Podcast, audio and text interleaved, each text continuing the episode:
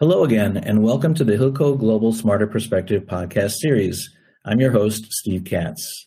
Today, we're speaking with Jillian McColgan, Chief Technology Officer at Hilco IP Merchant Banking, about how data driven insights and thorough management of technology patent portfolios can lead to the realization of significant value for companies seeking access to additional sources of liquidity in the current market. Just as a little quick background, Hilco IP Merchant Banking, which you'll hear us refer to as HIPMB frequently throughout the podcast today, is a leading provider of intellectual property advisory services, integrating IP expertise and technical experience to empower its customers to protect and grow their businesses by understanding the content and potential of their patent portfolios and to make informed IP and technology investment decisions. Quite impressively, HipMB's own engineering team has reverse engineered approximately 250 distinct smartphones, 75 consumer devices, and 850 semiconductor chips in just the past three years alone. Well, that is impressive, and we're glad to have you on the podcast today, Jillian. Hi, Stephen. It's uh, great to be with you today. Thanks for having me. Well, we're pleased to have you on. Jillian, you and I talked a bit before the podcast about how much of the asset value among large corporations has shifted in recent years from tangible to intangible assets, including, among other things, patents. To get us started today, what can you share regarding how companies should now be thinking about their patent portfolios? Yes, Steve, that's right. It's true. In the last few years, there's been a lot of focus on the value of intangible assets on the balance sheets of companies. And obviously, there's many classes of intangible assets. There's things that people would be much more familiar with, like the value of brand, value of social media, the value of their goodwill, public rights like water rights or in our industry spectrum rights. But another category within that is intellectual property. And intellectual property is really, you can think about that as the asset class that is assets created by the mind or by the human capital within a business. And that generally covers things like know how, for example, trademarks, copyrights, and patents themselves. And the thing to think about for people who are in technology businesses or pharma businesses where part of their portfolio is indeed patents. Patents themselves, the creation of them has costs to any business in both time and resources. So patent portfolios themselves, as they're being created, need to be managed as you would manage any other business asset. It's quite common for companies to have what you would think of as patent programs in house. And these generally run along the lines of you have patent filing targets. They have review committees who review the inventions. There's incentive programs for inventors. They're multi-year programs and they they they run through industry like that generally. Quite often what's missing or what companies or folks don't think about so much is how does the creation of that patent portfolio and the patent program that's driving it actually fit within the business needs of the industry. So where is the strategic overlay? Are the companies asking themselves the questions that are around what is your balance of filings for patents and the areas? What are the purpose of those filings? Um, how do they serve the business need of the company? And if you don't have that strategy working in tandem with the actual patenting program itself. The patent portfolio that you're creating can quite often get disjointed from the, the needs of the business. And, and often we've worked with clients where they have this massive asset. They've got hundreds to thousands of patents on their books. They come to a point where they need it for a business need, either in that they're looking to use it as an asset around which they can raise funds in some way or other, either through borrowing against it or indeed selling or licensing it, or they actually need it in some cases as a defensive mechanism. So in our industry, what we talk about is companies who get approached by somebody else who wants them to license their portfolio or indeed is litigating against them and they go looking in their own portfolio to see what they have that they can respond with. And if they haven't been running a program that's looking at it at both the business strategic as well as just the patenting program itself. Quite often they're surprised at the answer when they approach their community internally and say, you know, we have competitor XYZ and we're in discussions with them and what can we use against them? And the answer quite often comes back shockingly to them that we don't know if we've got anything we can use against them and that hasn't been an area of focus within our patenting programs. So the best thing I can say is that if you are working with a patent portfolio, you need to think about it as being a asset of the business and you should be able to articulate and put a value on it in the the dollar sense in some way, whether that is around how it is got a protective value in terms of it's protecting technology that's key or critical to the company, whether it is around it's got a value to the company on a defensive perspective in that you can use them against other people who are targeting you. Or indeed, if you're looking at it and saying this has to be a source of revenue for us, and therefore we're looking at the sale of patents or the licensing patents or some other way of justifying the spend that, that we have on a daily basis. So I would say in summary that patent portfolios themselves exist to protect and serve a company and its specific business objectives and that you should at some point be able to articulate the value that you can leverage from that portfolio, whether it's via sales, licensing, litigation, or it serves some other specific business reason or business purpose within a corporation. So that's how I think about how you would take something that's relatively intangible from a financial perspective and turn it into something that's much more tangible from a business perspective. Yeah, quite a lot to consider there. Quite quite complex, I would say, and you know, both from the proactive standpoint and the defensive standpoint. So, you know, many times when we look at how valuations are determined across industries, there are one or two standout example cases that illustrate what makes for a successful outcome. Is there one in particular like that for patent portfolio assets that you might be able to share with the listeners today? Yes.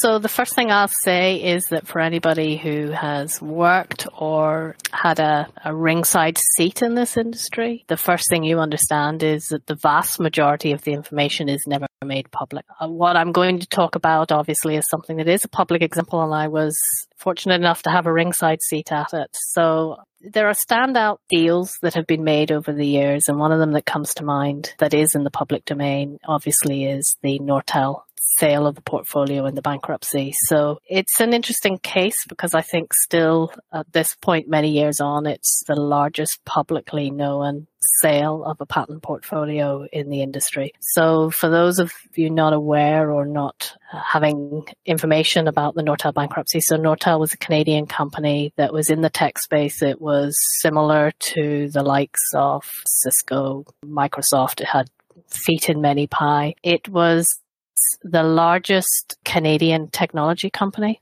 And in early 2009, it filed for bankruptcy protection worldwide in the US, Europe, and Canada itself. As part of that process, the businesses of the company were all divided up and sold off through bankruptcy auctions the intellectual property and specifically the patents had to be divided among the many businesses that were part of the corporation that were being offered for sale as individual entities. The patents not used in those businesses were retained with a a view to making a decision what to do with them later. So my team was brought in. We worked within the CTO office there and the licensing group there, and we ran the entire process from segmenting the patents to those that were used across the various businesses and parceling them up with those businesses for sale, and then turning our attention to the approximately 6,000 patent families that were left,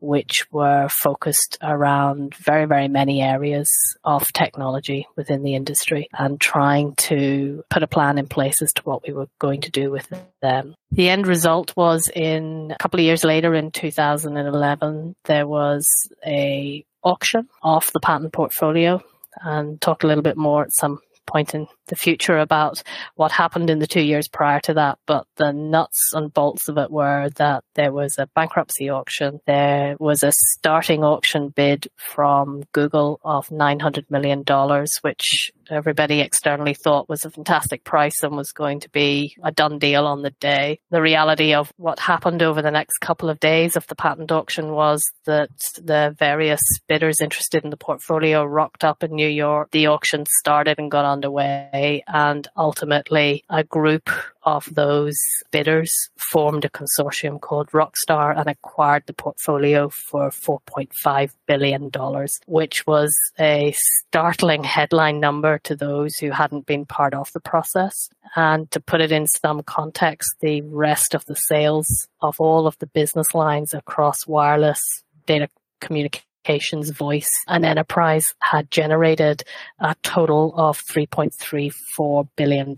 So in reality, when the numbers were all wrapped up, the Nortel patent portfolio was worth significantly more as an asset for sale than all of the sum total of all the businesses involved. So it, it comes back to it turns out that there were some unique elements to that in terms of that Nortel actually did have a IP program going for many, many years. It was a rather storied program. They did all the things around inventor uh, programs, around filings. They did that. But what they actually also had and had been running for many years at that point was an IP strategy that ran alongside it with review from businesses and a focus on looking and reaching outside from a technology perspective at areas where they thought the future going to be there and that a portfolio could be useful when it was focused around both a defensive and also a market, new market and new emerging areas that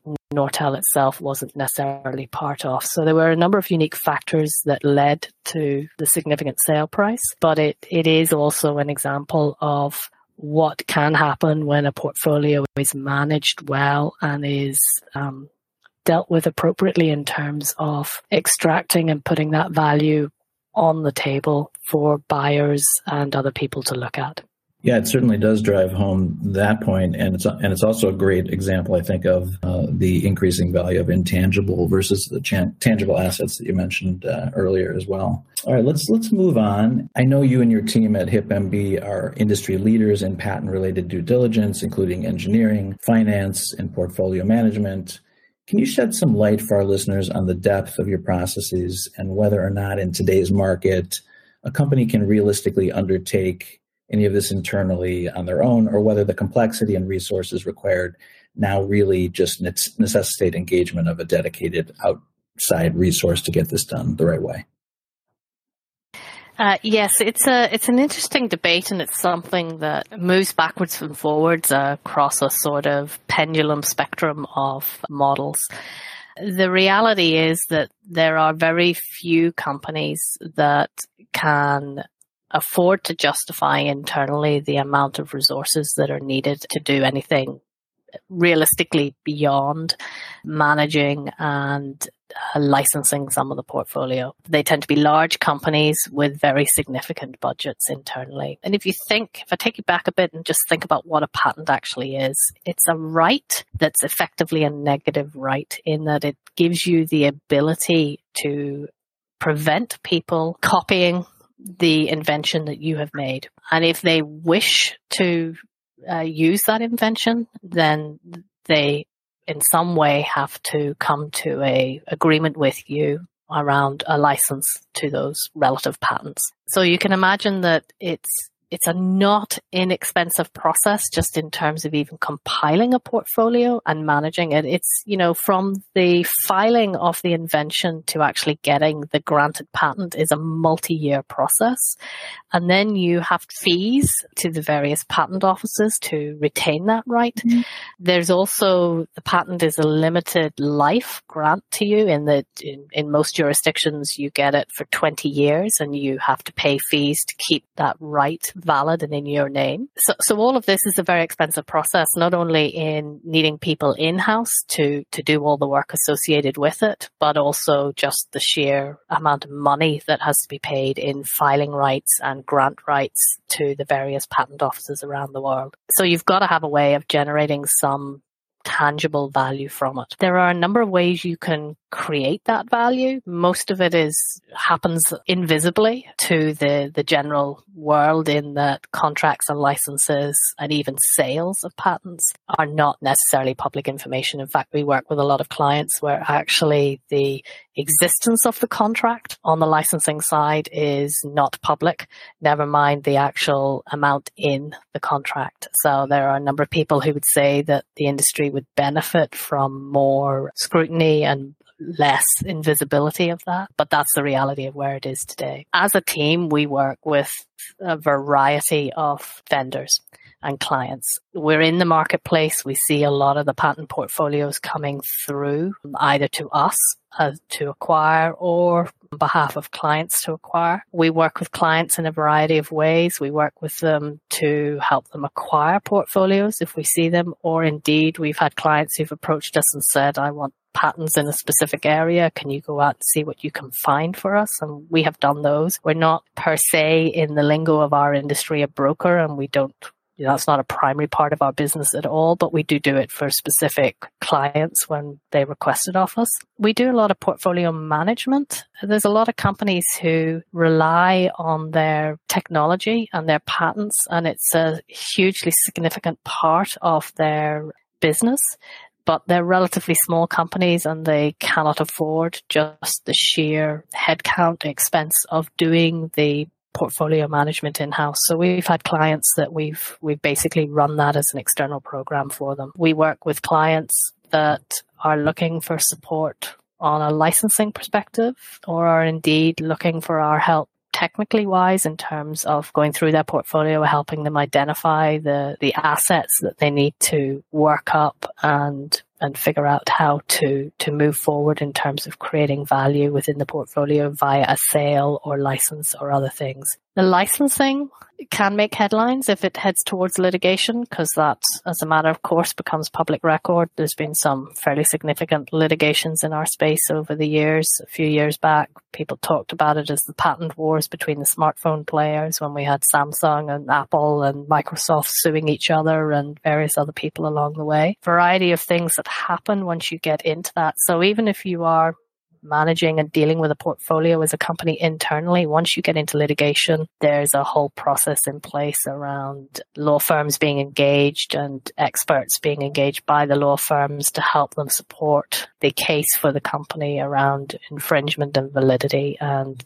very often we're retained by those law, law firms to do that work. In fact, that's a fairly significant part of our business. In terms of people giving people a sense of type of things we see as, as kind of business heuristics going forward. Our observation is that, and I think this ties and aligns with some of the material that's been published externally. Our observation is that from the portfolios we see coming through, about five to eight percent of them sell. And those that sell tend to sell relatively quickly. And if they're going to sell, they tend to have had a, a, reasonable amount of investment put in in terms of identifying what the core assets are in it and doing what in our industry we talk about as some element of evidence of use. And that's basically indicating who is using those patents and where they're using them in some way or another. And that's kind of the bread and butter of a lot of what we do in one form or another, whether it's to support litigation, whether it's to support licensing, or whether it's to, to support a sale of the portfolio. And I think those types of figures that say portfolios that have evidence of use associated with them, whether it's for licensing or litigation or indeed a sale, tend to do better than those that are just lists of patents portfolios sell faster if they have evidence of use and they tend to have a larger portion of that 5 to 8% that sell. And I think if anybody's interested there's a variety of reports that Richardson Oliver Insights put out that tends to play to that. It kind of says you know you're 60% more likely to sell a portfolio that's had the evidence of use work done. It will sell faster and it's likely to generate a sales premium in the 40% range over portfolios that don't have any of that work done. That's kind of why there's a need for our types of teams and why we're we're busy. It's in that background piece generating the evidence of use, dealing with the market analysis, identifying the the potential parties using it, and that's where our core expertise is. So that's really why we're retained by clients. Well, that makes a lot of sense. Um, so maybe the, maybe the thing to do is to drill down a little bit further on that, just to provide listeners with some of the criteria that they should be using when selecting a potential provider for intellectual property advisory services. So, with that in mind, what type of technical analysis capabilities should a firm under consideration have, in your opinion? And from a top line perspective, what best practices should be they be adhering to? Yes, so that's the key question in some ways is you've got to take this as a serious business asset and you've got to approach it from a business perspective. And you've got to appreciate that whether it's litigation, defending, licensing, or sale of the asset, the more you have done your homework yourself and put the materials together to indicate to the interested parties on the other side where the value is in that portfolio, the more likely you are to have a successful execution of a revenue sale, license, or indeed litigation. Where our team comes in and what we spend our time doing is that we have a process in place, you know, started in 12 years ago when we were working with Nortel and has been refined and, and moved forward from that. And we tend to start and look at it from if company doesn't know what assets it has, we can come in and help them with what we call patent mining, which is effectively a comprehensive effort that reviews and scores patents within a, number of, of heuristics in the industry. So it can be directed and targeted towards operational plans for their product support around whether they want to use it for licensing or divestiture as part of a monetization, whether their focus is litigation or indeed defensive response to lawsuit efforts. We take the business approach to it. It's not only about what the patents themselves are, it's not about even who uses them, but it's also looking at what we call the encumbrances and the standards. So encumbrances are those people that are previously licensed um, already to it, or any obligations that exist to standards bodies where there's been particular commitments made to them. It's about what technology areas those patents are in and who indeed the competitors are in that space. Um, and from that, you know, you get a whole workflow process that goes through a variety of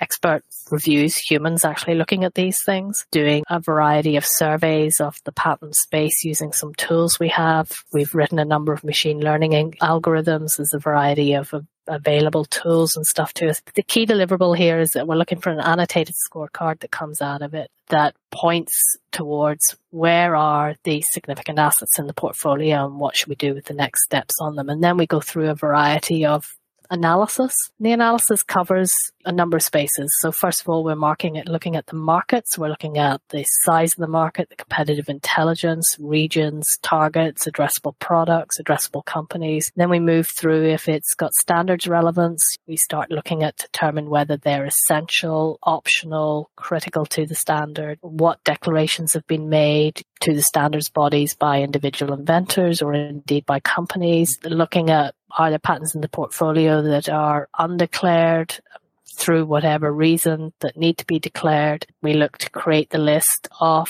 the essential standards with the correlations to the standards bodies, the specific documents, the specific technology areas. It's a we assign scores to the patents in terms of a variety of technical and invalidity items. And it's a proven workflow that comes through with a variety of subject matter experts. We use a variety of in-house tools, a variety of commercial tools. We've got databases, we've got surveys, got a variety of analytics that we've built and we maintain in-house as uh, tools that are useful to us. And the key delivery coming out of all of this is that you get reports back. We have conversations with the clients around here's the assets, here's the size of the market, here's the financials you should expect. it's really scoped by what the client needs in that spec around analysis. Sometimes if they have groups in house that can do this, we'll leverage off that and work with them. If they don't have it, we can take it on and do it for them. And then we get into the deep technical analysis. We start doing what they call infringement analysis, which is realistically looking at what the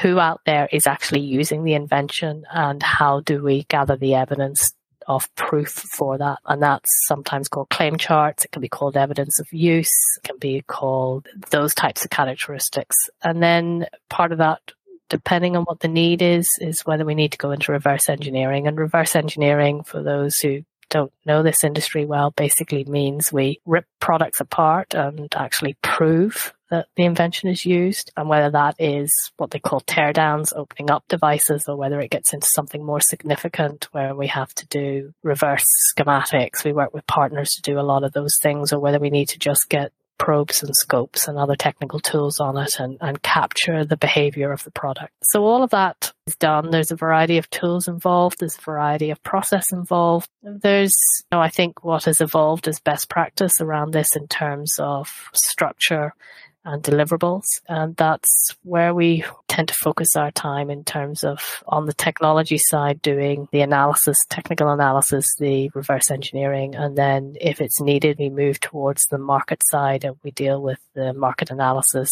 the competitive analysis, or anything else that the client need. You know, we're a full service team. We have lawyers, we have financial analysts, and we have engineers. You know, and the engineering team has 30 years of, indus- of industry experience, and many of them are inventors themselves. It's a learned process, it's learned behaviors, and it's evolved over time in the last 12 years since we started doing this for Nortel. And that's kind of where we are today. Wow, I'm still taking notes for myself because uh, it's so interesting and there's just so much great information in there. And given the ongoing impacts of COVID 19 and how critical it is right now for many companies to be able to tap into any and all sources of liquidity that they can access, it really is quite a timely topic for our listeners. So, for those of you who have joined us today, regardless of whether your business is at the beginning of its patent journey or well down the road with a sizable portfolio in hand, it's clear that a conversation with Jillian and her, t- and her team at HipMB can help inform the steps you take next and enhance the outcomes that you can achieve in the future. With that in mind, Jillian's email is gmccolgan at hilcoglobal.com. That's G as in golf, M C C O L G A N as in Nortel at hilcoglobal.com. Jillian, I worked that little Nortel reference in just for you as a special thanks for joining us on the podcast today. It was really a pleasure having you on. Thanks very much, Steve. I enjoyed it. Uh, appreciate the time to talk about what we do and how we feel passionate about it. Yes, and I think you expressed that quite well. Listeners, we hope that today's Hilco Global Smarter Perspective podcast provided you with at least one key takeaway that you can put to good use in your business or share with a colleague or client to help make them that much more successful moving forward. Until next time, for Hilco Global, I'm Steve Katz.